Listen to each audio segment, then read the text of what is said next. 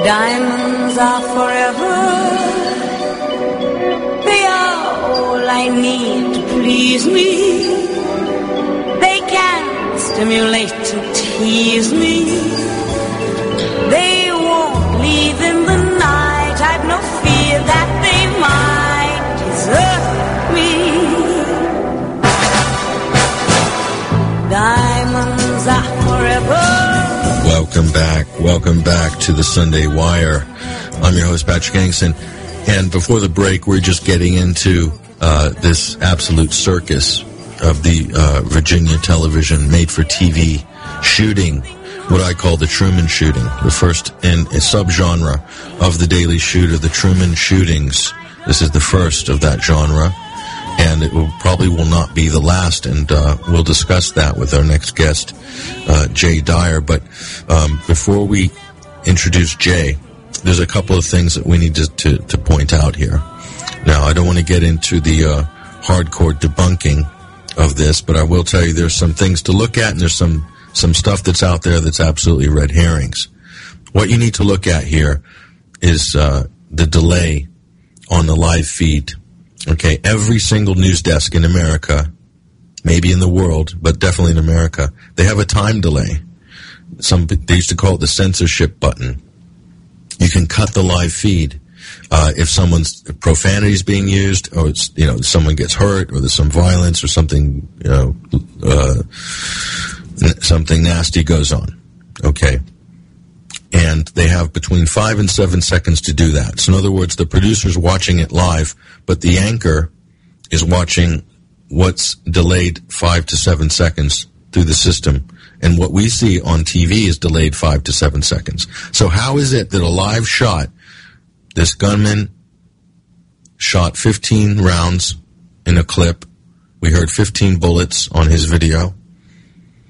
The length of time those bull- it took to discharge that weapon completely was about, I'd say, about eight seconds. Okay, so most of the shots were fired within the what would be the censorship delay uh, uh, period. So why did they let it go live on air? Clearly, I mean, you can tell what it was. It's pretty pretty obvious. They're screaming. When the screams start, you're still within your delay period. They could just hit the button, and then that cuts the feed. But somebody wanted it. And they have a double redundancy on that, by the way. Somebody wanted that to go out live on air. Otherwise, it would not have gone out live on over the air. That, I'm afraid, is a sad fact that has not been addressed by anybody, or the question's hardly been asked. The other thing is, how did the gunmen find they, where they were doing a live segment out at some remote location that nobody's ever heard of? How did he know? How did he know? That's a good question. Someone at the station could have told him, perhaps. Something to look into, if you're wanting to actually look into these things. So the red herrings out there are that the boyfriend tweeted this uh, twelve minutes before the shooting. There's a lot of idiots out there, and I'm going to call them idiots, because they don't know how Twitter works. Okay? I can, I can put, a, I can do a screenshot of any tweet, and the time of the tweet is based on what your Twitter account is set at, what time zone it is set at, okay? So I can change the time. So for me to show a screenshot of any tweet and a timestamp on the tweet means nothing, because I don't know the person who's taken that screenshot, what time zone is their account set at, okay? And they're saying that, oh, the boyfriend tweeted this twelve minutes before the shoot. And it's not true. I set mine to Eastern Standard Time, and of course, his tweets come up at nine a.m., nine thirty, nine thirty-four a.m., after the shooting, well after the shooting, okay? If you don't know how to use Twitter, go read the instructions, okay? But to put stuff out like that, and I saw that go viral. I even saw some people who have so-called radio hosts talking about this a couple of days ago. I, I can't believe that people would entertain something that's stupid. I mean, it's basic functions of Twitter. They, so if you don't, if you, so if you're talking about tweets and Twitter, and you don't, and you don't, you don't use Twitter, or you don't understand how Twitter works, then you, how can you be putting that stuff out? Amazing. The other one is the white hand, the conspiracy theory that, oh, the shooter's got a white hand, and the, and but but the, the, the assailant is black. Well, I'm looking that I'm looking at the assailant, and he's light skinned black. In fact, he's not much darker than me, but for according to ra- racial profiling, he's considered African American. But our skin tones are very similar. He's not much darker than I am. Okay, so he's got light skin black, and the guy in the video, the hand was not white hand; it was a light skin black hand. But just stupidness. Okay, so th- th- there is a, there's a sort of a, there's a section of the population out there that'll believe anything that shows up on their Facebook wall. And that's kind of sad, because there is really, there are some real problems with this story that if you're not too lazy to look into, you can sort of find some really interesting points to scrutinize here. Okay. But doing fake Twitter, uh, conspiracy tweets and putting those out as JPEGs online, uh, not even linking to the real embedded tweet, which pretty obvious that if they don't embed to the real tweet, I could see if it had been pulled down. It hasn't been pulled down. It's there. You can go look at it. Okay? Shame on anybody who's uh, putting that stuff out there. Really horrible. Distracting. It's distracting. It's disinformation. What else can we say?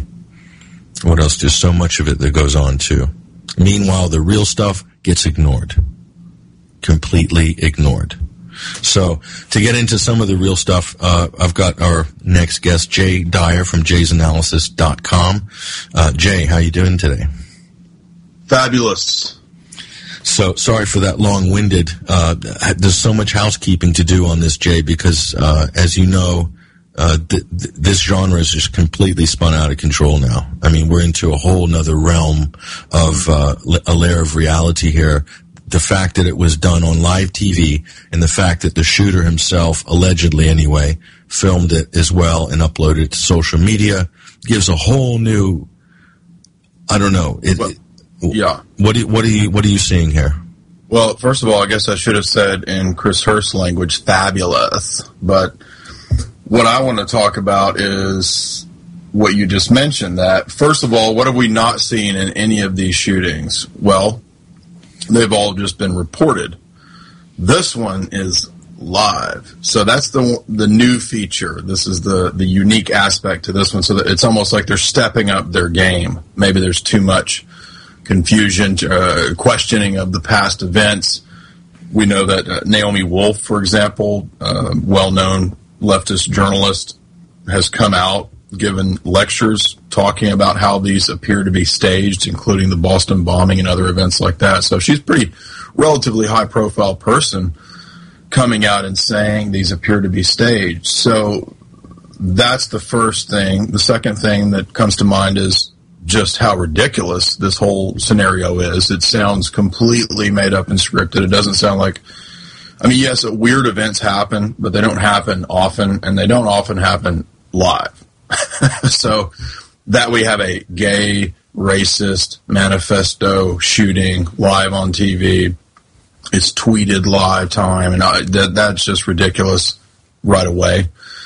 Um, I mean, there's just so many anomalies already that we have. Next thing I would point out is that we have to keep in mind local news is just as much a part of the military-industrial complex, psyops, intelligence apparatus as mainstream big channel news.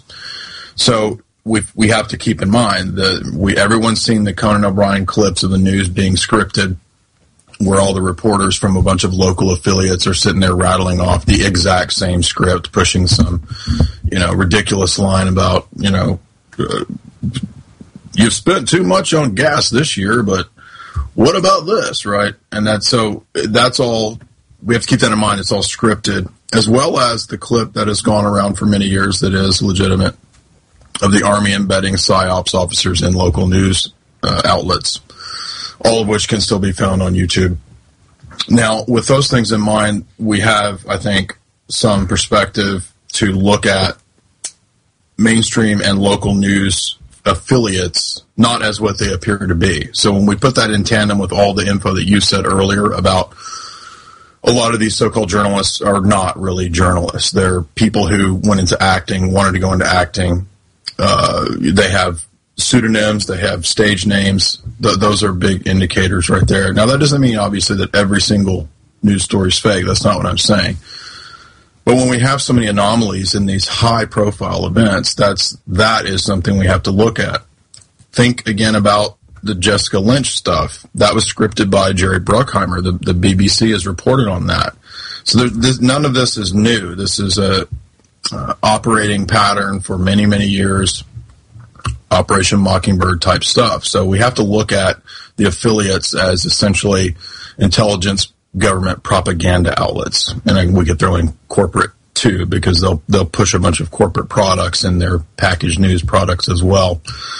So your Truman Show analogy is absolutely spot on. It's perfect. Uh, I mean, we have this tabloid soap opera story of the emerging love story uh, by this person who is quite effeminate in my estimation, and as you've pointed out in the past, which would suggest that they may not have actually been in some sort of love tryst. This is just what we're told, and it makes for a good story.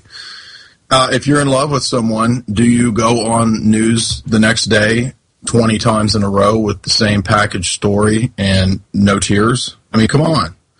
No, uh, he ginned up. He tried to make tears on a couple of them. He tried. He did but some. He did not succeed that I saw. Yeah. So here, here, let's just play this for people. So this is Chris Hurst, who is the uh, the boyfriend who came who who came out who came out uh, after the shooting to say that uh, to confess his uh, his uh, undying love for the victim, Allison Parker, who he claims they were betrothed to be. I mean, who uses that word anymore? Betrothed. Uh, just getting more camp as we go here. But go ahead and roll audio clip number eight. This is uh, the the alleged boyfriend, Chris Hurst. Um, the prop now to show my love for her, but I've I've been clutching it because it's been bringing me comfort. And it's a scrapbook she gave me of pictures of us for our six month anniversary. We never were able to have an anniversary. Uh, but there you go, right? So this is one of my favorite pictures of her. This was us at a Saint Patty's Day celebration, and then in the bottom right corner, she's giving me a goofy face. I'm goofy right back there with her. She brought a personality trait uh, from inside of me that I never even thought existed, and she had a wonderful, remarkable, goofy, witty sense of humor that that. Anyone who knew her will remember forever. And, and what she wrote on the side, you know, we have a lot of fun when we drink. And she was, she was just had a, she just had that way about her. She just had a marvelous personality, and, and she is someone who will remain close to my heart forever, forever and ever. Okay, so so there he is. Yeah, so he made it. She made a scrapbook and gave it to him, right? Yeah. He also said, uh, I made her breakfast, and she would tweet back, or she would text back to me, "Good night, sweetie." I mean, come on, this is well. It, it was interesting because they said um, they were move, they're planning to move in together, but then he goes back and says that he, he would cook her breakfast when she did the morning shift, and he did the six and the eleven news. He's an anchor apparently at the station, but um, I mean, I, I would think after watching many, uh, observing him uh, doing this. Uh, completely camped up presentation like for for twenty times. Pastels and, and, and again, think of Bryce Williams. Bryce Williams openly was. Yeah. So you, you there could be more in the background with that soap opera aspect of this this uh, contrived event. But I've got some more points, too, on that. I mean, this is, you know, Virginia. This is C I A land. Allison Parker says in her self-description videos on the the news site that she has a theater background herself. She loves theater. We see pictures of her and Adam Ward in costumes, in different makeup uh, out settings where they're they're portrayed as being injured. So they're they're not strangers to theatrics, um, right. And that's what's crucial to remember. I'd also point out too that in Chris Hurst's uh, media appearances, in every one of them, it's the, it's almost the same script. It's, he doesn't he, he doesn't deviate. He's got the photo album of, of their six month anniversary. Yeah, uh, it's almost it's almost like you're watching the same clip. Although I've ch- I've checked the backgrounds are different, so I know that basically he's got this thing down, like like like an actor himself. Uh, he's got this this this skit down. Yeah, by the, it's, it's it's identical, uh, Jay. It's reminiscent of all of the bizarre behavior of all the past shootings where. The people come on, they're on all the mainstream outlets the next day, and they're saying, we just need to talk about the love, think about the love. Uh, I think you pointed out that in this event that people were saying, we need a some kind of machinery to deal with this or some sort of... Yeah, we need a mechanism. We need mechanism to, to stop this uh, horror from happening again. Right. So that's... But uh, so here, here he is on Anderson Cooper, Jay. Listen to this. It's audio clip seven. This is... um. This is Chris Hurst, again, the alleged boyfriend with Anderson Cooper on uh, on C N N. Go ahead and roll that audio seven. Chris, you and I talked during the commercial breaks. I just wanted to, to express my condolences personally to you. And, and one of the things you said, I want, I want to ask you about, you said that, you know, that, that this can't just be another story. This can't just, I mean, that something's got, you know, we you can't just move on from this. And, and I, you know, as a journalist... Um, you and Allison both, you know, you cover stories and then something else happens the next day and then the next day. Obviously, this is very personal and this is something which has changed your life and, and will change your life forever. But how do you, how do you see it? I mean, I, I don't even know what my question is, but, but it's just got to be hard as a journalist yeah. to, yeah. to have seen these kind of things and then to have this happen to you and to, to the person you were closest to. So Allison looked up to many journalists, um, and she considered herself a journalist. I have briefly been on social media the past couple of days. Uh, immediately when it happened, I, I posted my infinite love for her, which was something that was not public to our community uh, officially until yesterday, and, and I regret not doing it sooner. Uh, but I have been reading, and there's been an article by Nicholas Kristof from the New York Times, and then Dan Rather wrote an article for Mashable, and they both said, we are allowed, as journalists, to make conclusions. I think that that's okay. When the evidence is hitting you square in the face, you are allowed to say, this is unacceptable. I don't know why this man decided to target the love of my life and Adam Ward, who was deeply loved, by Melissa Ott. But I can tell you that this is happening over and over and over again, and people that I report for, my community, is telling me that this is happening over and over and over again. A critical incident occurs. People who were not supposed to die are killed senselessly. We are all upset. We all then decide we really need to talk about this, and then we forget about it. And then it happens again, and we talk about it, and we forget about it. I think the tide will turn. There will be a point where we in this society have decided that enough is enough. I hope and pray that this is the event that causes that tide to turn. Uh, but I, I don't know if that's going to happen for sure, because just as the families of those children who were murdered in an elementary school and the families of those people who were murdered in movie theaters and murdered in a church would have wanted that to be the incident that changed the tide, I can't tell you for sure as a journalist whether this is going to be that incident or not. But I can tell you that after talking with media folks for a long time the past couple of days on the national level who really are able to steer the national discourse, and then we at the local affiliate level have a duty and obligation to raise our own local issues for conversation. This happened to two of us in the media industry in the most reprehensible, nightmarish way possible. And I think the media... maybe selfishly, we'll pay more attention and care more about this because it happened to two people who loved the job and the career that they love. Okay. Okay, so th- so t- there he is. There he is. That's uh, just two of us. Two of us in the media. Notice he didn't say press. He said media. So two, media industry, like two, it's uh, yeah, entertainment. Yeah. yeah right. So, so two of us. Two of us. Just have, so does that sound like somebody who's grieving twenty-four hours after the love of their life is apparently gunned down in cold blood? Uh, they and so forth. Does that sound like some? Because normally, when you if if you even break up with a partner. uh, you go into some seriously uh, dark, uh, retracted. And so he, we're meant to say, look how strong this uh, this this this young boy is. He's so strong. Look, he's going and grieving in public. I mean, he's either a, dis- a really despicable narcissist. I mean, milking this thing for its. Oh, you can tell he is. I think, for this yeah. media coverage. I mean, talk about prostituting yourself uh, in, in the wake of something that's supposed to have been the biggest personal tragedy of your life, and going in there and hamming it up with the fake sniffles and everything. I'll play you another clip where it, where he does his script over again, but it was for a C B S News thing. I mean, I, I'm sorry, but I, I have a hard time believing that either this guy is trying to capitalize on this tragedy uh, to basically give himself a national platform, mm-hmm. okay? It's either that or it's something else, either that or he's putting it on.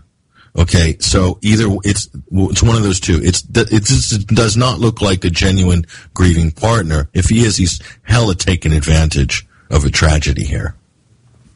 Well, I've not seen. I've watched quite a few clips now. Uh, not all of them, obviously. I don't know if that would even be possible, given that the you know the constant twenty-four seven uh, bombardment with this, cramming it down your throat. Uh, but I've not seen any tears yet. Uh, so even the father was on the, uh, either the same day or the next day. Uh, no tears from the father either. Uh, amazingly strong, just like uh, our... That's the hashtag. Chris, Chris Hurst, right? Hashtag uh, Roanoke Strong, hashtag. And what does uh, the father say? His, his, quote, mission in life is gun control. His whole mission in life. Now, I think... Looking at the event itself, I don't want to get too far away from Adam's beha- or uh, Chris's behavior. If, if you've got some more uh, clips that you want to play on that, but I've got I don't know about fifteen anomalies that, that stick out to me with the event itself that I'd like to discuss as well. Okay, I just want to I just want to nail Chris home yeah, a little bit. So the video clip three, go ahead and roll that. This is Chris again with another network. Uh, segment Allison he did. Parker's boyfriend, the boyfriend. Chris is a news anchor at the station and joins us this morning. Chris, thank you so much. And first, um, you and your colleagues at W D B J and her family are in our prayers this morning. Thank you very much. Uh, I appreciate that. I had not been able to hear her voice until I just heard it in my ear just now since since yesterday. And I miss her voice, and everyone in this community got to hear it nearly every single day, and now they can, except in memory. Chris, what are you holding there? Um, this was something that was made by Allison for me, that was personal for us. We only had nine months together, but I can tell you guys it was a white-hot relationship that burned full of love. We were, we were betrothed to each other. We were going to get married. I, we moved in together in August um, because we wanted to save money to buy a house and to buy a ring. We we were living the dream, and that dream was shattered. For our six-month anniversary, we didn't have enough time to have an anniversary, so all we could have were month anniversaries. She made me this. She made me this scrapbook and, and said that we were the cutest, newsiest, prettiest couple ever, and. and And and we are. And I had that for nine months. I, I had what all of us in this business, well, not maybe all of us, but some people are desirous of, of being a power couple and, and a team. And I found my teammate and my partner. These pictures here are when we had an opportunity to live anchor a Saint Patrick's Day parade here in downtown Roanoke together, and it was the only time we, we really ever worked together, because I anchor the six and eleven o'clock news, yeah. and she does the morning show, Chris, but we got that together. You shared so much of your life and your experiences. Did you have any sense, did Allison have any sense that she was being targeted? No. No. And, um... we talk in T V news, and I talk to her. We would talk about what we would do in these situations when it comes time to have to identify a shooter, and I really don't want to talk about him. I really don't.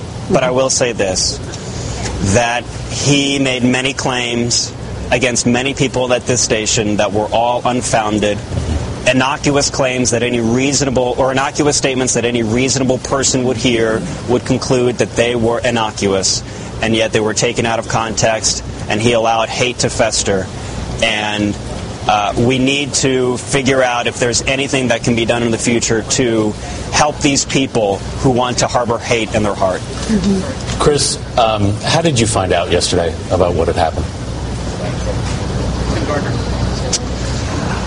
So our relationship was that we weren't able to really see each other much during the week. She did the morning show and I did six and eleven. So our schedule was pretty much I would come home from work around midnight. I would stay up until she got up, and I would make her breakfast and make her her lunch and send her off her day. She texted me when she got to work at around three a.m. that said, "Good night, sweet boy." And that was the last that I had heard of her. And then about seven o'clock yesterday morning, I got calls from the station telling me that there was a shooting live on air and that I needed to come to the station.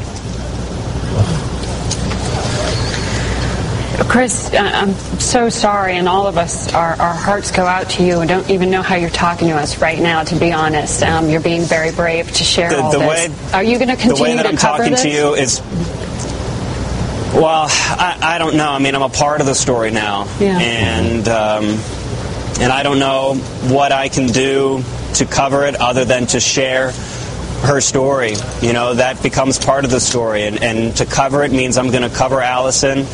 And Adam was a friend and someone that I was excited to do fantasy football with this coming fall again. And he how do you... he loved he loved Melissa with all of his heart, and he was a much much better boyfriend and fiance than I could ever be.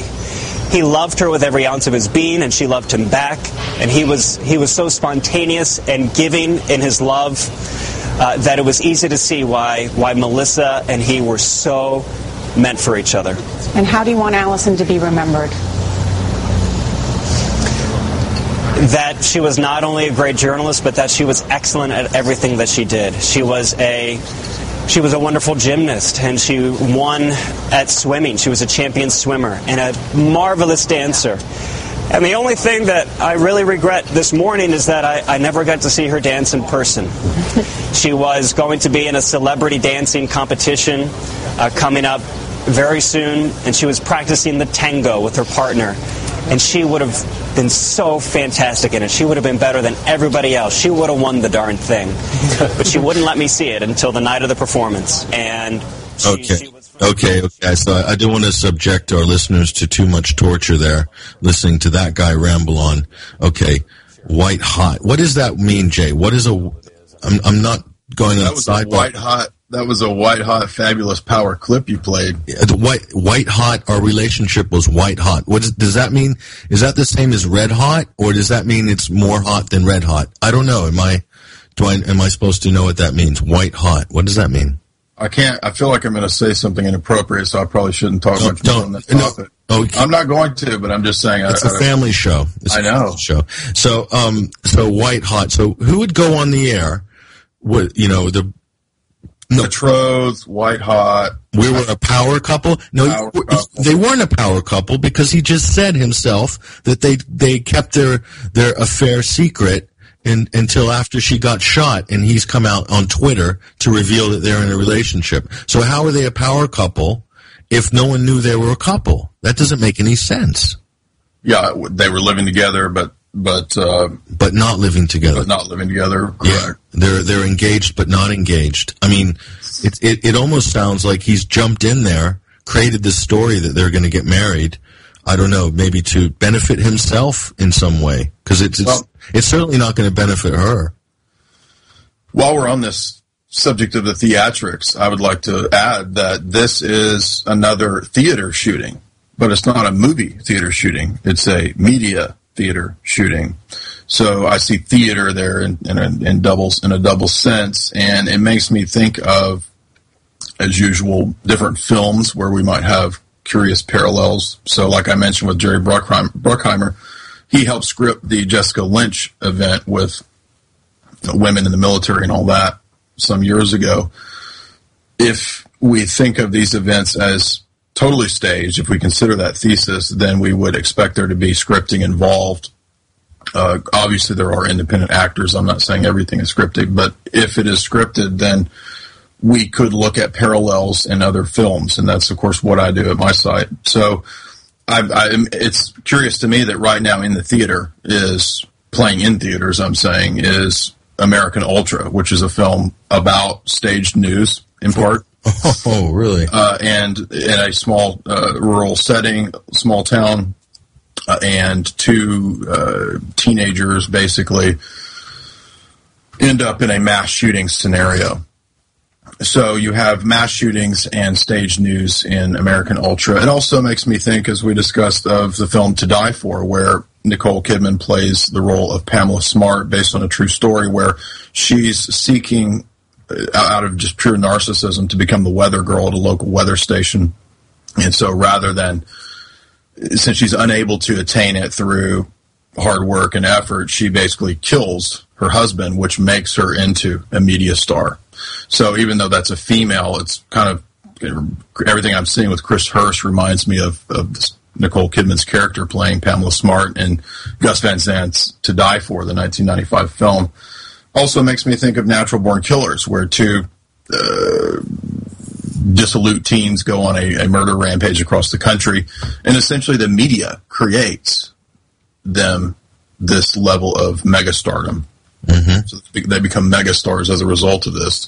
So rather than just look, I mean, yes, there's this deeper psyop element and all that with gun control and provoking the public and, and causing fear. We we can't forget that there's also the money element.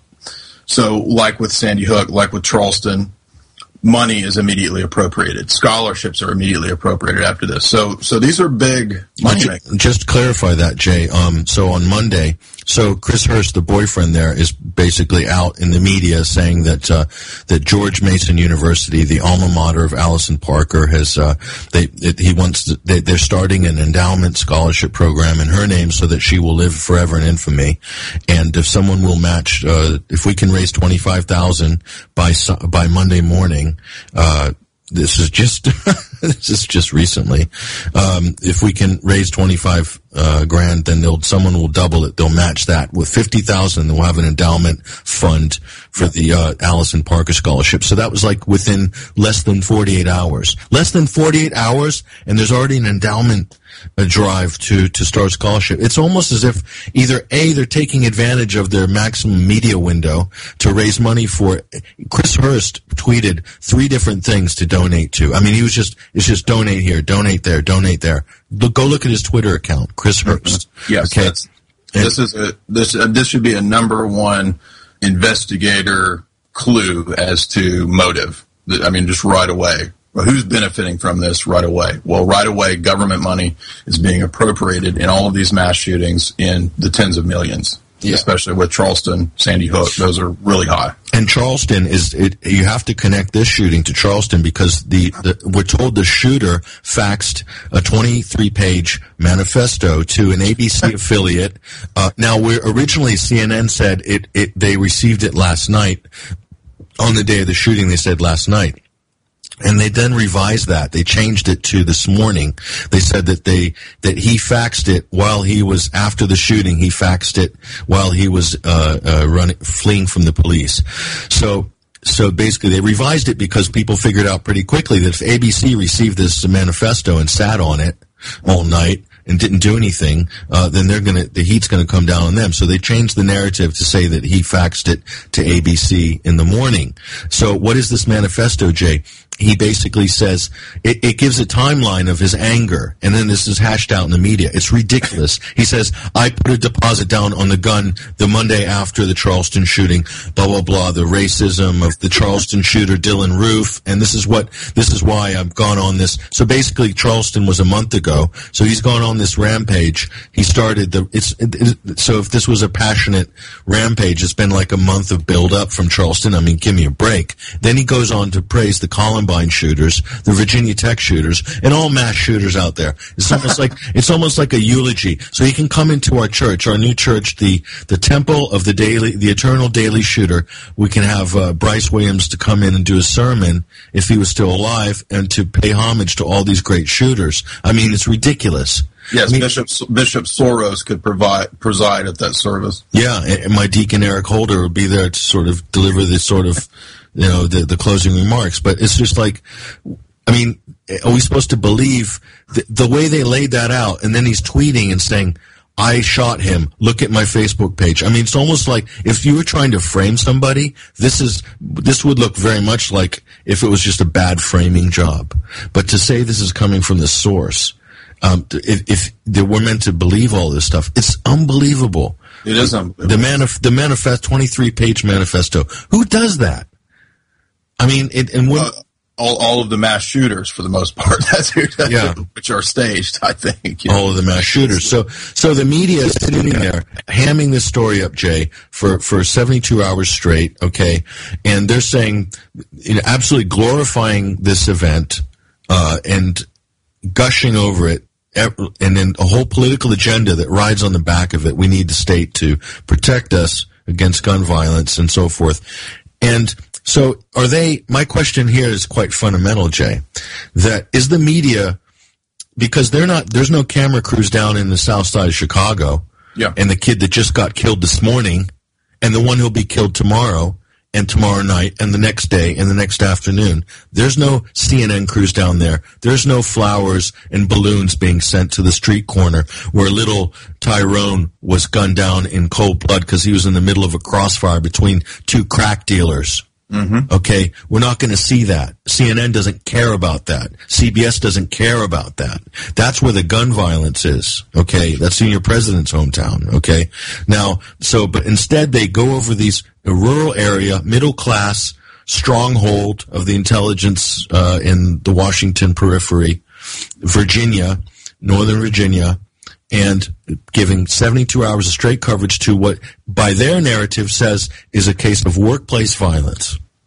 And so if you were, are we going to see more f- shootings being filmed or less as a result of C N N and the other networks' efforts to give maximum publicity to this story? That's my question, Jay. Is it is it going to mean less shootings or more shootings of, the, of this type?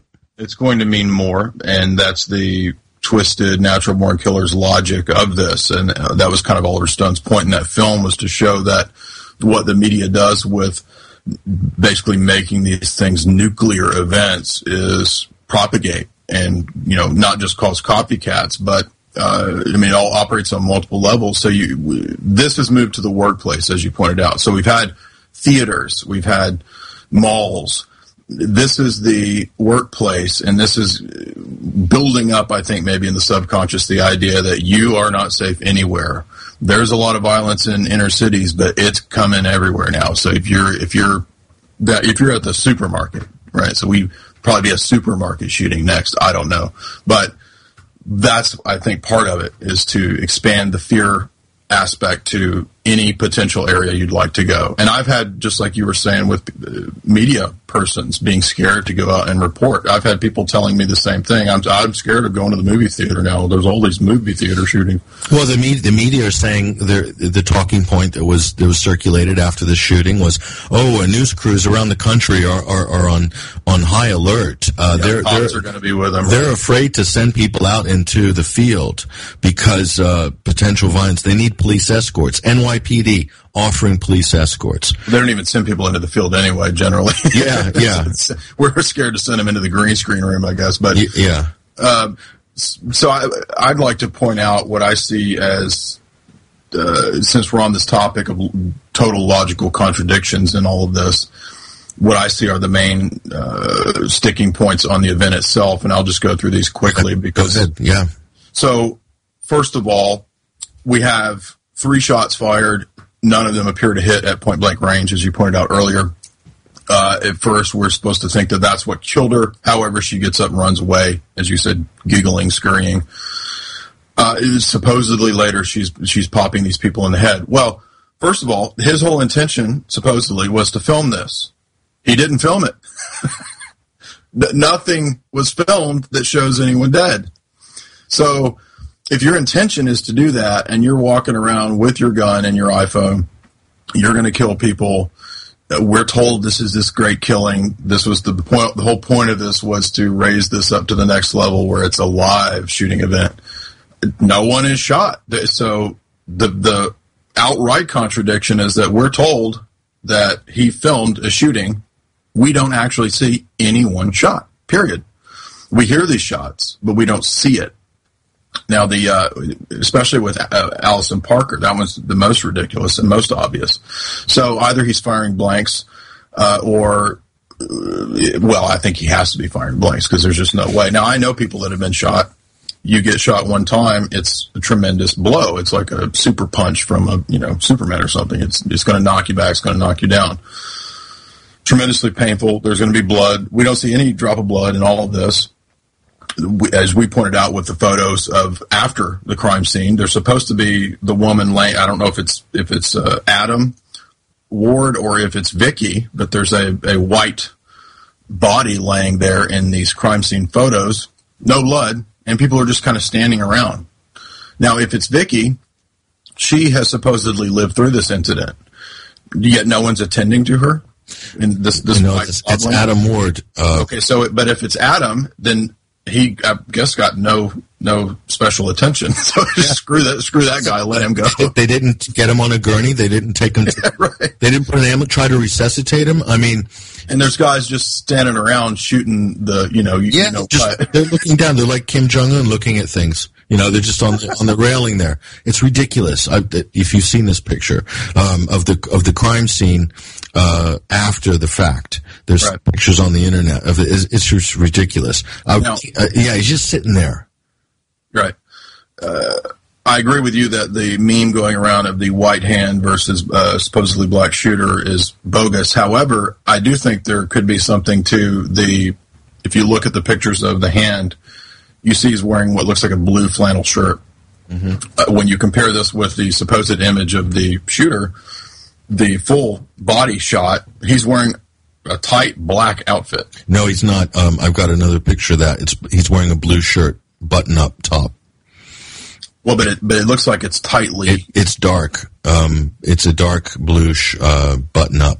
Okay. So it's not black. And it, again, this is like a lot of people online are jumping to the conclusion just because maybe the exposure of the image is uh, dark that it's assuming it's black. And actually, it's, I have a picture from the news still, and it's blue. So well, yeah. But the, the, the, I think I guess the more obvious question in that case is where does that image come from? Yeah, that's that's actually the. Again, and so we're arguing about the color of the shirt when we should be, what we should be uh, looking for is how, how did that still image come about? Because, Jay, if you watch the live broadcast, when the cameraman's on the ground, I don't see the shooter. Right. So where the hell did this image come from? Right. Was it planted? You know, was it taken the day before? You know, whatever. I don't know. We don't know. So, um, but those, those, that's definitely a good question to ask. So, it, it, it, to me, it, it, it recalls all the ISIS videos. I see unmistakable, clear parallels to all of the ISIS, not just the videos, but what happens with the videos when they go into the media. And it's always, it's connected to tweets, and it's identified by tweets. The uh, you know it, it, this ridiculous approach to uh, what did you call it? Uh, you know, being being declared guilty via mass media, right? Yeah, and it, yeah, nothing, trial by Twitter. Trial by Twitter, right? So, just like the ISIS videos, which never actually show anyone literally being killed, they show the beginning of what looks like cutting, and then it cuts to a body. In the same way, it's we see what looks like almost implied mass killing or shooting, and then it cuts. We don't we don't see. There's no, there's never a drop of blood, is what I'm getting at, and I think that's just curious, given his intention was supposedly to film live uh, a bloody shooting. Uh, so you know the, the anomalies just keep piling up. There's plenty more. I mean, how the media doesn't even know what a GoPro camera is, and they're sitting there talking about. How are these people going to report on an event like this when they don't even know the basic difference? They're in media. They're in camera, the camera world. They don't know what a, an, uh, an iPhone. Listen, mo- most people that GoPro camera. Most people that work in, in media, Jay, uh, don't know anything. Right. If it's not rolling off that teleprompter in front of them, that they're pretending they're not reading all the time. Okay, literally, there are some of the thickest people you ever met are working behind news desks, okay? The, the, the dumbest of the dumb. They don't have a clue. They're, half of them are you know, either got some vice going, either it's drink or it's cigarettes or it's whatever. And they, they don't, they don't care much. They don't know, much less care about any of the stuff that they're covering. I can tell you that just from my personal experience, that what, what they, what they're interested in is the lifestyle. The, they like the money, they like the lifestyle, and they like all the little social perks and, um, you know, and the sort of, you know, uh, relationship perks that go with a job like that. That's been my experience, and the kudos. They, they feel they get respect because they work for the news. Now, I've been around situations where local news stories are being filmed and big mainstream networks were filming stories. And in my experience, they will generally shoo you away if you're milling about, you know, right, right next to the, right, right next to them, because they don't want you jumping on camera and screwing it up. Yep. Uh, these people appear to take no interest in him milling about. uh, presumably they would see him, especially from the vantage he is in relation to Allison. She doesn't take any notice of him. Now, granted, that could be just, you know, they were doing their own thing. They weren't paying attention. Yeah. But in my experience, that's not the case. You get shooed away if you try to. Yeah. Well, there's normally a producer there. There's normally like a line producer or a live producer who's got a clipboard, who's basically either getting someone to sign release forms or, you know, keeping the perimeter secure or whatever. And the other thing is, if they're on the live feed, I don't know if, I don't think he had a live feed direct from that camera, but that's a hell of a long cable they'd have to lay to, uh, to get that. For a live feed uh, to the truck, um, I don't know. It just seemed to me like they're really far away from their truck um, to be doing that particular segment. But I might be wrong. I don't know. Maybe I don't know that. Maybe at a different piece of technology, so I could be very much wrong there. Well, it's also curious. Uh, you may not want to delve too deep into this in terms of just just because we don't know, but uh, in the in the after scene photos we see uh, what two guys walking around what looks like military gear.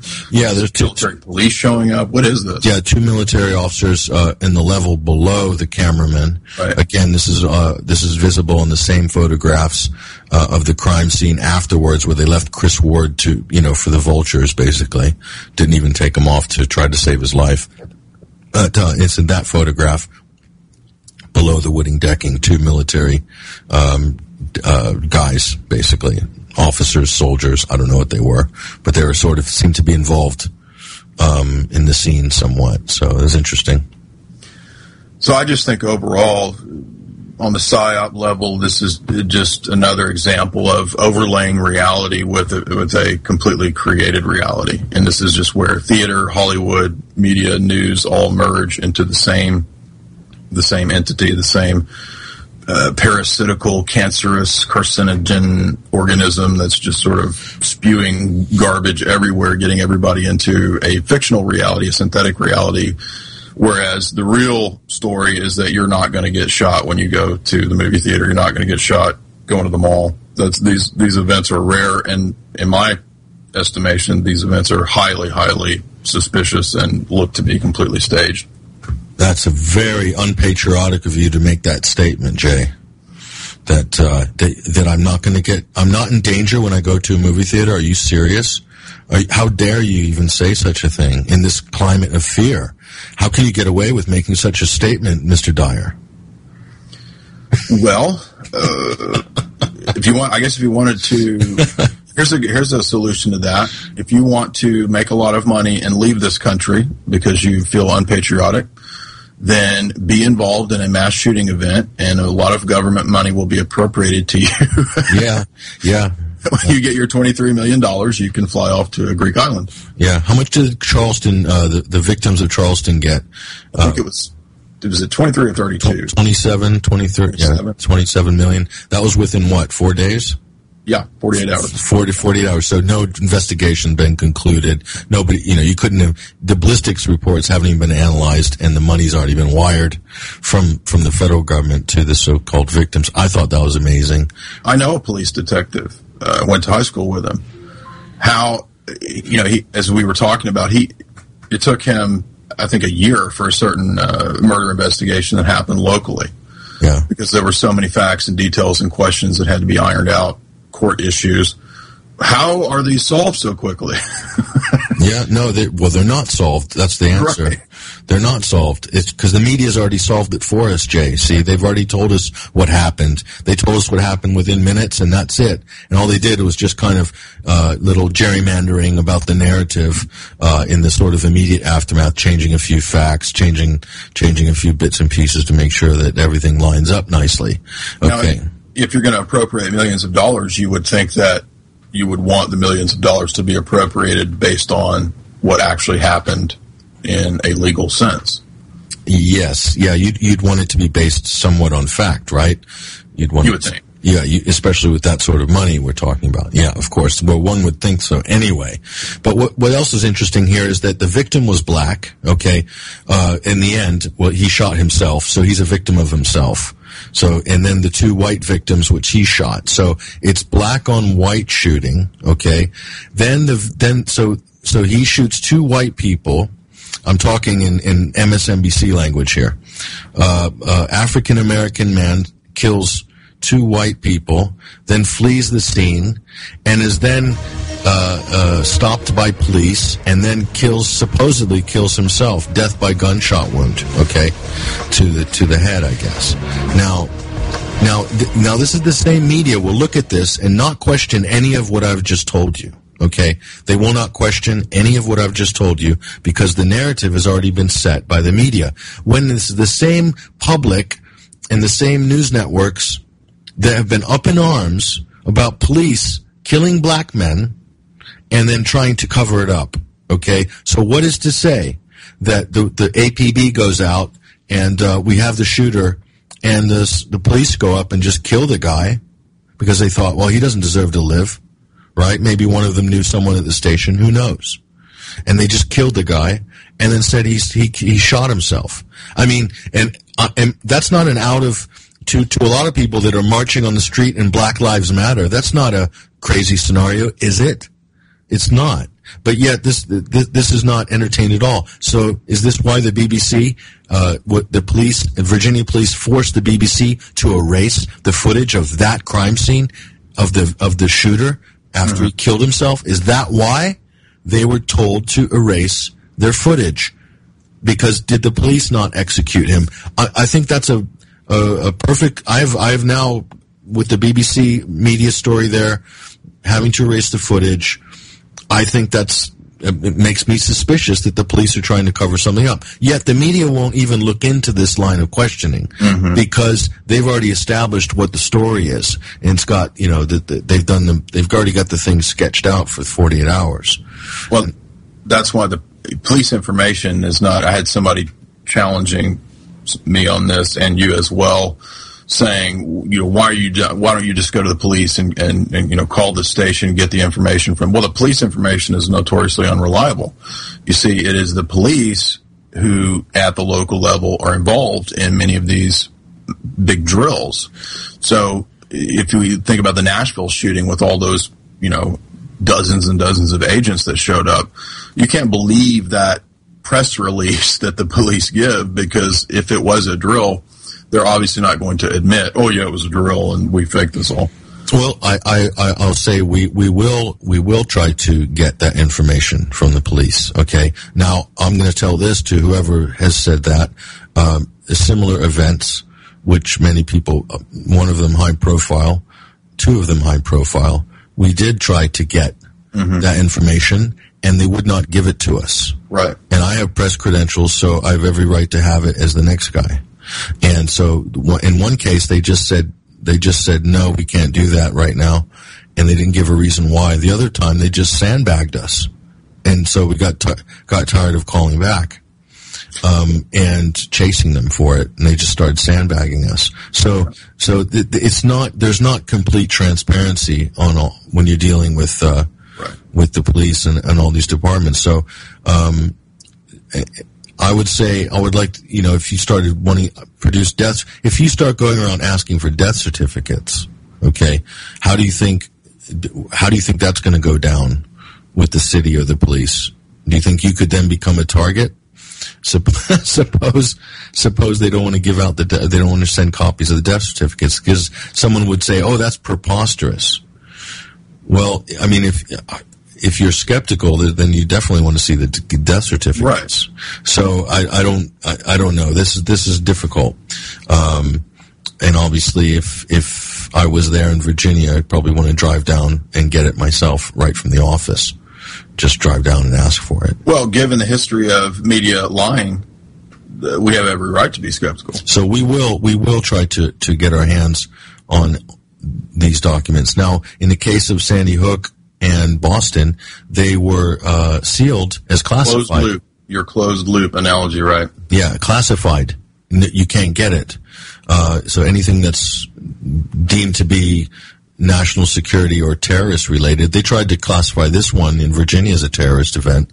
Um, I, I saw that question come up at the press conference. Is this? They said to the uh, sheriff, "Is this not a terrorist event?" Because what's the difference between a multiple murder and a terrorist event? This is the these are the talking points the media is trying to nudge in the wake of all these so-called tragedies, which is interesting. A terrorist event. Give me a break. Yeah, I kind of agree with your thesis that they're not, these events, if they're staged, they're not done very well on purpose. And that could have multiple reasons. That, for one, you could have everybody flittering about debating the issue for, you know, several weeks until it's no longer a news story. Well, it polarizes. What it does is it polarizes yes. the public. It'll be the, the believers and the non-believers. And so, the, the, and here's an interesting point here. Okay, go ahead. Well, it also polarizes in the fact that this was the gay racist shooting. Yeah, gay racist opposed, shooting. As opposed to the Dylann Roof white racist shooting. Yeah. So, you, you can throw in, uh, you know, all the, all the different sides and factors of this. So straight, then, straight white lives matter. Straight right. white lives matter. That's the new hashtag. Then for this shooting, it should be the hashtag, but of course it's not. Right. So, and what does this feed into? Well, this feeds into the Occupy, which becomes Black Lives Matter, uh, Ferguson, Soros style group versus white Tea Party gun rights groups, right? So, like you said, that's that's the divide here, the polarization. Yeah, that's the polarization. Very, very well put, Jay. Now, but where these things they come together, uh, where they where they combine, is interesting on another level. So this is where, so this is where uh, Bryce Williams, the Bryce Williams uh, maniac T V shooting meets the ISIS crisis meets Black Lives Matter. In each three of those crises, that the the crowd stand back, the victims' uh, families are demanding that the state intervene to protect us from either an existential threat or protect yep. us from uh, ourselves, a threat from within the homeland. But they're all begging the state to basically save us, to, to save them, yes. to take action. So this is where, this is where Black Lives Matter meets right-wing Tea Party ISIS tards meets, uh, uh, uh, gay black workplace violence. They all conflate, come together and under one banner, which is please, please save us. Save Create us. The mechanism. Yeah. Yeah. Give us some new agency, some new funding, some new plethora of uh, agents, government government goons walking around policing everything somewhere. Yeah, yeah. And so it's and all done under this mental health, again, as with the Lafayette Theater shooting, which was uh, last month, uh, mental health. It was all about mental health, the mental health of the shooter. And we need to do more. We need more funding for uh, mental health patients. We need more inpatient funding, blah, blah, blah. So, again, we hear the same talking points in the aftermath of this. So how does that tie together with the state? Well, it comes under uh, uh, maybe under Obamacare. Maybe, mm-hmm. maybe there's a mental health component of the Affordable Care Act that needs. I, I think that was already that's been discussed. I think uh, it, maybe a year or two ago, it was either Obama or Holder. Somebody was talking about how there needs to be some way through which guns can be tracked or registered via mental health, via Obamacare. There you go. So th- th- this is a this is an event that will plug uh, directly into that talking point. And, and accentuate that, to amplify that specific line item. Uh, and I think uh, in line with Columbine, they'll try to uh, there, there may be another Columbine type thing, Sandy Hook type thing, where it'll be placed in the context of public education. So we need we need a way to check the mental health of all of these students in public schools, maybe along the lines of the, what was that Bush program with the pharmaceutical companies of... Uh, No Child there, Left Behind? No. Yeah, well, there was there was another one where Bush was proposing back in his uh, regime the the mental health assessment of all public education children, right, to determine whether they needed to be on psychotropics. So just the most obvious big pharma funded program. So I, I predict the next shooting. The next shooting is because they sort of go in patterns. Right. Uh, one's for the left wing, one's for the right wing, one's for the left wing, one's for the right wing. The next one will be for the right wing, and it'll be um, a, a, an illegal, some Latino from Central America or something will uh, be involved in some horrific shooting with, you know, shooting uh, who knows, who knows what. It'll be, uh, I don't know, uh, it'll go into a veterinarian Uh, thing where everyone's got uh, looking after puppies and cats, and they'll open fire on the right. on the vet and kill all the people and the puppies, and then the, then the, the conversation will shift into, we need to build a wall yeah. uh, along our southern border, and this is why. Look at this guy, but we also need gun control. You see, so it'll it'll it'll dovetail between the dovetail, two. So I, I, I hope I'm that gonna, doesn't. I really hope that doesn't happen, Jay. Yeah, right. I, Especially I agree. The puppies, but. We're in the we're in the age of the Daily Shooter becoming the eternal perpetual perpetual shooter. So I'm going to vote. We it's been a while since we've had a youth related situation. So I'm going to vote some kind of school shooting or oh maybe, yes, maybe a, another a new Columbine or a new which I guess Sandy Hook was Columbine too. But okay, so uh, yeah, I'm going to vote something school related or supermarket related because uh, we, we've we've had the mall, we had the theater, the workplace. What about a Latino? Uh, no, what about an illegal, uh, undocumented in a supermarket opening fire? How about that? I'm um, okay. Yeah. Okay, so maybe we very very likely. I'll meet you halfway on that prediction, Jay. So I know we're really we're really much. Yeah, I can see it though. This the Safeway massacre. Right? Yeah, or the, the Dun- Kroger massacre, the Winchell's, the donut shop massacre, the Dunkin' Donut massacre. I don't know, Krispy Kreme shooting, something like that. I don't know. It just gets more bizarre and bizarre, Jay. I don't know. I can't believe we're seeing this stuff, having this conversation. Even yeah, this is just this is crazy. It really but, is. But you, but but you. You've pegged it with the Daily Shooter. And if, if, I mean, we've seen so much of this, I think we really can start to, to say this looks like what's probably coming next. Yeah. Yeah. Rough, roughly speaking. Yeah. So there'll be one, uh, the next shooting I predict. With, and, and again, the shootings happen every day.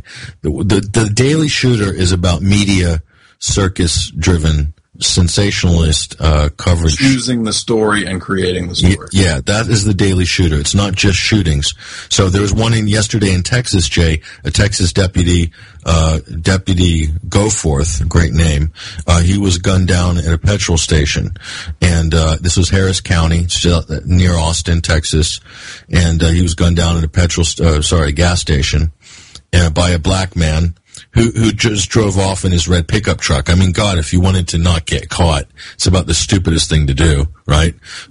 But anyway, the police come on in, in a national press conference, Harris Strong, and they come out and they say that they're blaming this on the Black Lives Matter movement. All, so then uh, what do I do? I think to myself, hmm, this is an interesting thing. So it looks like, th- this looks like a hit, basically. Looks like someone paid this homeless guy to go, or this crackhead, to go and shoot this cop. And so why would they do that? I just Google Harris County Sheriff's Department, drugs, corruption. And, of course, I get a bunch of stories about cops basically seizing drugs, d- deputies, sheriff's deputies in Harris County, seizing coke, taking cash from drug dealers. So, hum, let me think about this for a minute. And, and they said the only reason this deputy was targeted because he's wearing a, a uniform, because he's wearing a uniform. And uh, that might not be the case. I would not assume that. He said, we're assuming he was only targeted because he's wearing a uniform. You're assuming? So you're the you're the sheriff, and you're going on national T V, and you're saying you're assuming? I was told never to assume in school, and they put a little diagram on the blackboard to tell you why you should never assume, okay? That's ridiculous. But I know there's corruption in that county with regards to the sheriff department and the drugs. Look it up. Google Harris County drugs corruption um, sheriff. Yeah. Just Google it. It's there. So to, to the media will not ever go down that road. Right. Because then they're challenging law enforcement and they're challenging whatever the narrative is. And in this case, law enforcement is just out of control, basically blaming this on Black Lives Matter. And, you know, I'm not a huge fan of the Black Lives Matter thing. I think it's kind of contrived. I think it's a sort of Twitter-driven, you know, internal color revolution type thing in America. But, um, but in this case, I don't see how you could blame Black Lives Matter for this particular shooting when you know nothing about it. You don't even have the suspect in custody. That well, stinks to high heaven from the law enforcement point of view. But no one challenges the law. Law enforcement are omnipotent in this situation. One of theirs is falling. How dare you challenge our narrative? We will stand up here on national T V and we will say whatever the hell we want, whether it's true or not, and you're going to swallow it. That's what. Uh, that's the impression I get. It's it's agitprop. It's provocateuring for both sides of this, and that's the, the continual pattern that we see. So, like you said, goes left foot, right foot, left foot, right foot. So we're going to see more of that. We're going to. I mean, they really, really, really want to stoke the racial tension big time. And guess that, guess who the big winner is on all of this? Uh, government.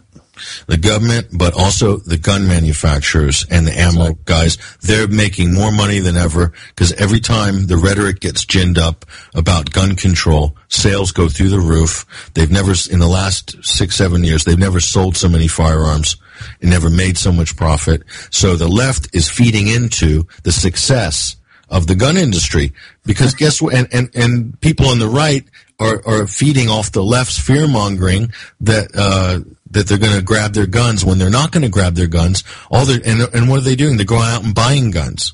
It's like someone saying, we're going it, to, it's the same, it's, that, no, it's, it's no different than saying, we're going to make alcohol illegal next month and, uh, we're going to stop all you alcoholics from ruining this country. And yeah, guess, right. guess what everyone's going to go do, Jay? They're going to go out. And, yeah. So if you're selling booze, you're going to make millions of dollars. Well, we saw how well prohibition worked. It didn't. Yeah.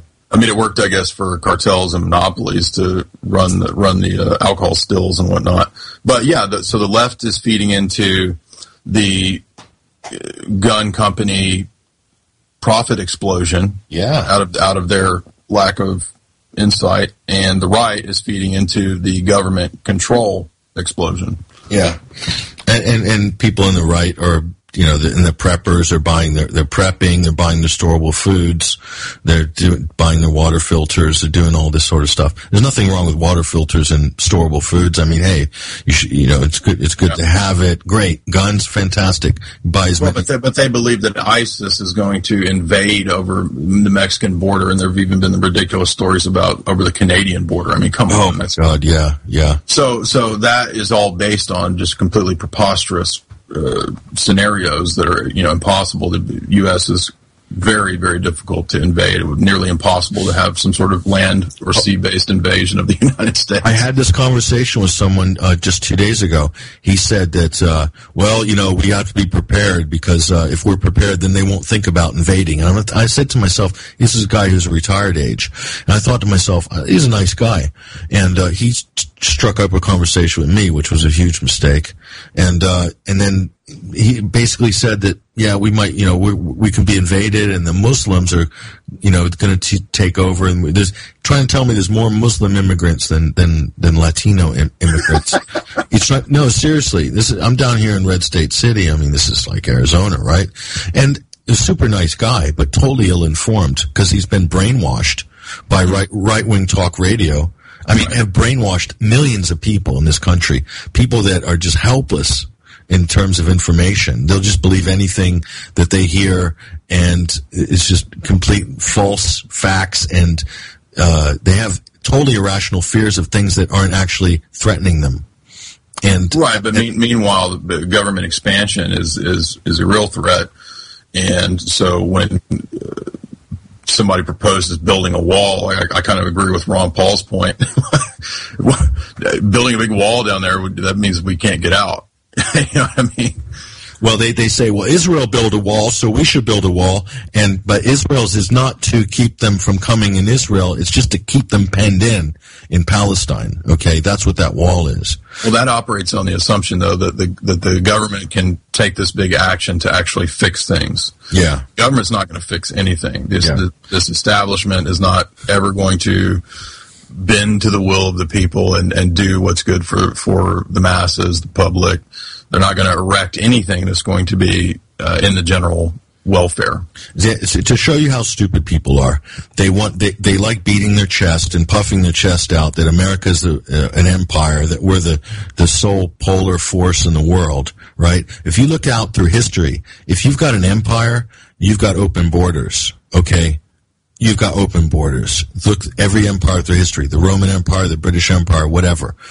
Empire equals open borders. You absorb everything that's under your sphere of influence can come in and out of your country. Eventually, that's what helped collapse the Roman Empire. But well, that's, that's yeah, that's that's a, a trend of all big civilizations. Oswald Spengler uh, Spengler actually noticed this very pattern in every one of the major, you know, world historical civilizations. That what happens is they reach an apex.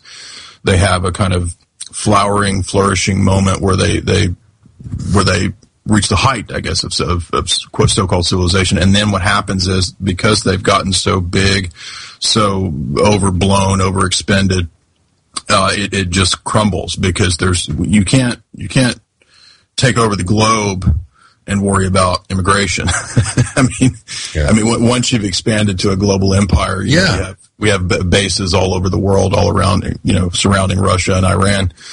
Uh, you know, at that point, I mean, immigration is not even really a, an issue, except when it serves a strategic purpose for altering the cultural and political and economic landscape of certain areas. Yeah, and that's common sense if you know if you know history, of course. But uh, obviously, if you get your history from uh, Sean Hannity, which is yeah, Sean Hannity, right. which is last week's history, uh, then you won't you won't know any of this stuff. But um, no, they're just they'll just sit back there and say they're steal they're stealing our jobs and raping our women.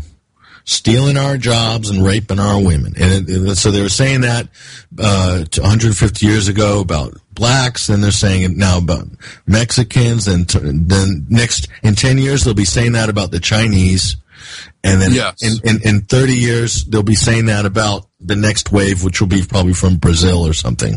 Stealing our jobs, raping our women. It's the same uh, dialectic over the analogy. And, yeah, it's an, it's analogous to. to the drug issue, just like alcohol and prohibition.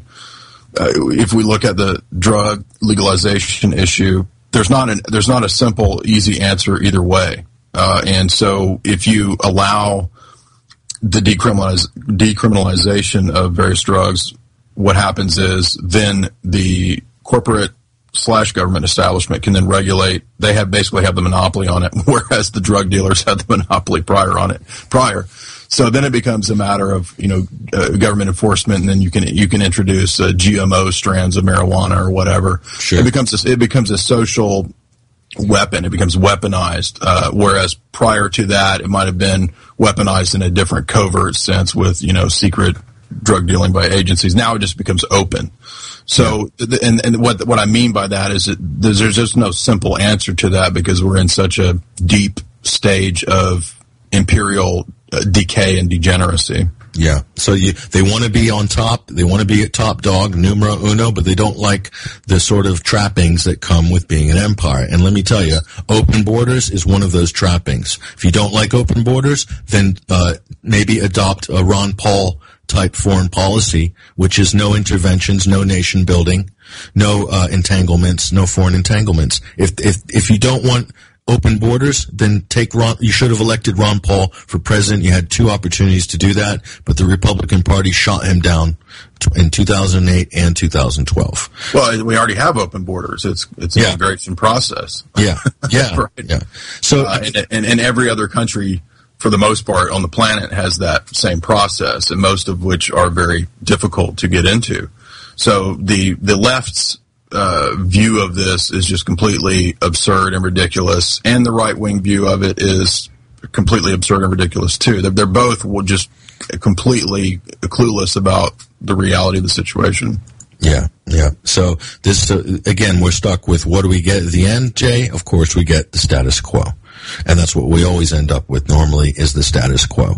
And I got people saying, well, uh, we need to get a Republican in there uh, because I'll tell you what, uh, if we don't shrink the size of government, government's just too darn big. If we don't shrink the size of government, ain't going to be you know, no United States of America in four years anyway. Let me got a newsflash for you, Bubba. Okay, the Republican Party has expanded, exploded government mm-hmm. at, at a much faster rate than the previous to Democratic administrations. Corporate welfare, private military contracts. Yeah, huge, never a- adding Department of Education, Department of Homeland Security, all these huge big-ticket items. It just gets bigger and bigger. But they want small government, but they don't want to touch the military. Can't no, we don't want to reduce the defense budget uh, or the black budget of the defense budget, which is over a trillion dollars, which is one of the reasons why we're going into debt so fast. Don't and that's why the narrative of the danger has to be kept up. Right? Yeah. So we have to always have The, the the threat of the xenophobia, the threat of the ex, uh, the fear of the external threat. Uh, meanwhile, uh, that none of what the military-industrial complex does is actual safety and prevention. It's actually just an expansive uh, imperial policy. I mean, there's just no other way to explain it. So the, the right-wingers are just completely uh, ignorant of how the country and the world actually works, and the left-wingers are completely ignorant of human nature, and they think that there are these uh, idealistic platitudes that you can, you know, somehow, uh, you know, have completely uh, unlimited immigration, completely just have just bring in any every amount of possible immigrants, and that's not just for the U S It's also globally, and that's a specific U N strategy. There, there are U N Uh, strategist Peter Sutherland, who have talked about this openly, that, that immigration is a strategy to destroy nation states, to destroy peoples and cultures. Now, that does not mean that everybody on the so-called right wing is correct, because then they'll turn around and think, yeah, yeah, yeah, because uh, all the Muslims everywhere is going to take over and blow up everything,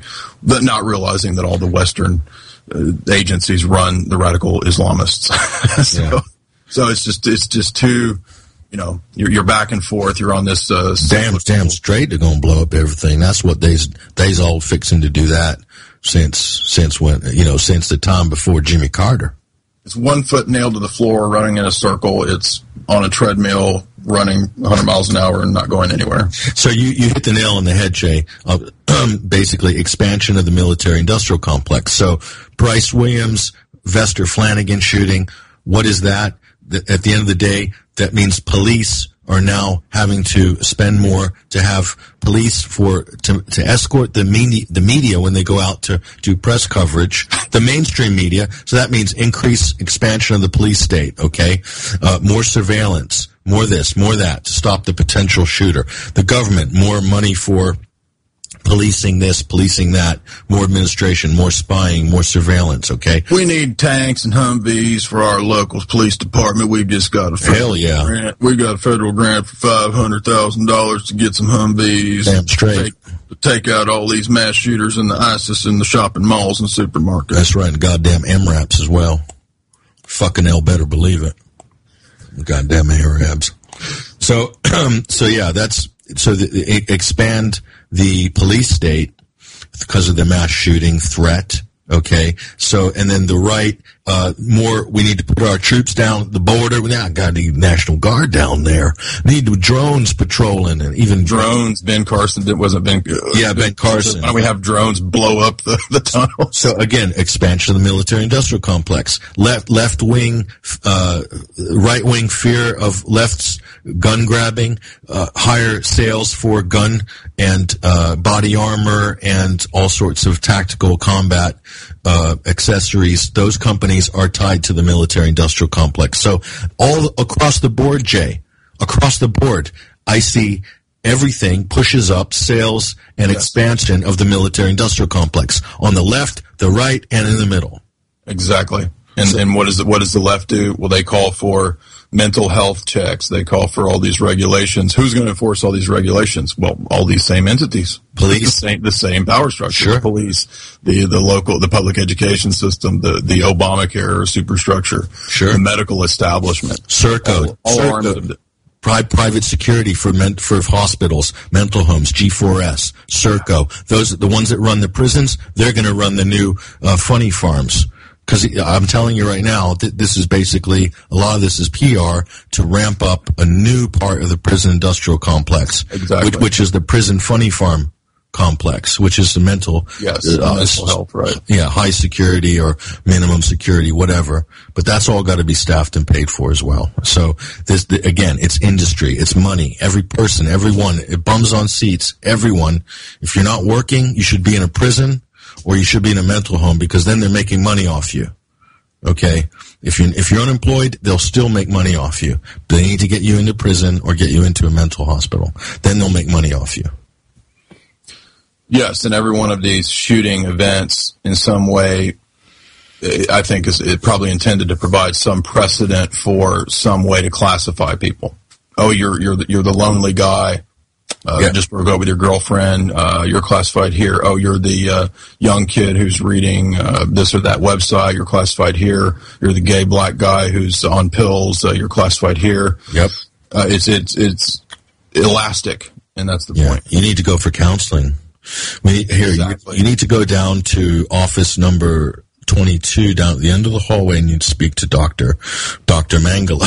You know, he'll give you some. Well, it's just a brave new world. Any any. Um, sign of emotional uh, deviance at all, which is just arbitrarily set by the establishment, you're immediately medicated, and that's the whole point of the book. Mm-hmm. Well, um, we'll we'll leave it at there, uh, Jay. But uh, I want to thank you very much, jays analysis dot com. Uh, any highlights, any work that you're working on now? Anything you want to highlight for our listeners and readers, Jay? Well, I, I, would, I think what ties into this very well is the analysis I did of the, of the film I mentioned that's in theaters right at this moment, American Ultra, with uh, Jesse Eisenberg and Kristen Stewart. That film is about fake news and mass shootings, and I don't think that that's – I think it's a curious coincidence. I would check that out, absolutely, for sure. Absolutely. So we'll look at, we'll look for that on, we'll try to republish that as well on uh, twenty-first century wire. Jay Dyer, thank you so much. Absolutely. Anytime. There he goes, ladies and gentlemen. Jay Dyer from jays analysis dot com. We're going to take a short station I D break at A C R, and I'm going to come back with uh, our next guest from the United Kingdom, Basil Valentine. Hold on right there.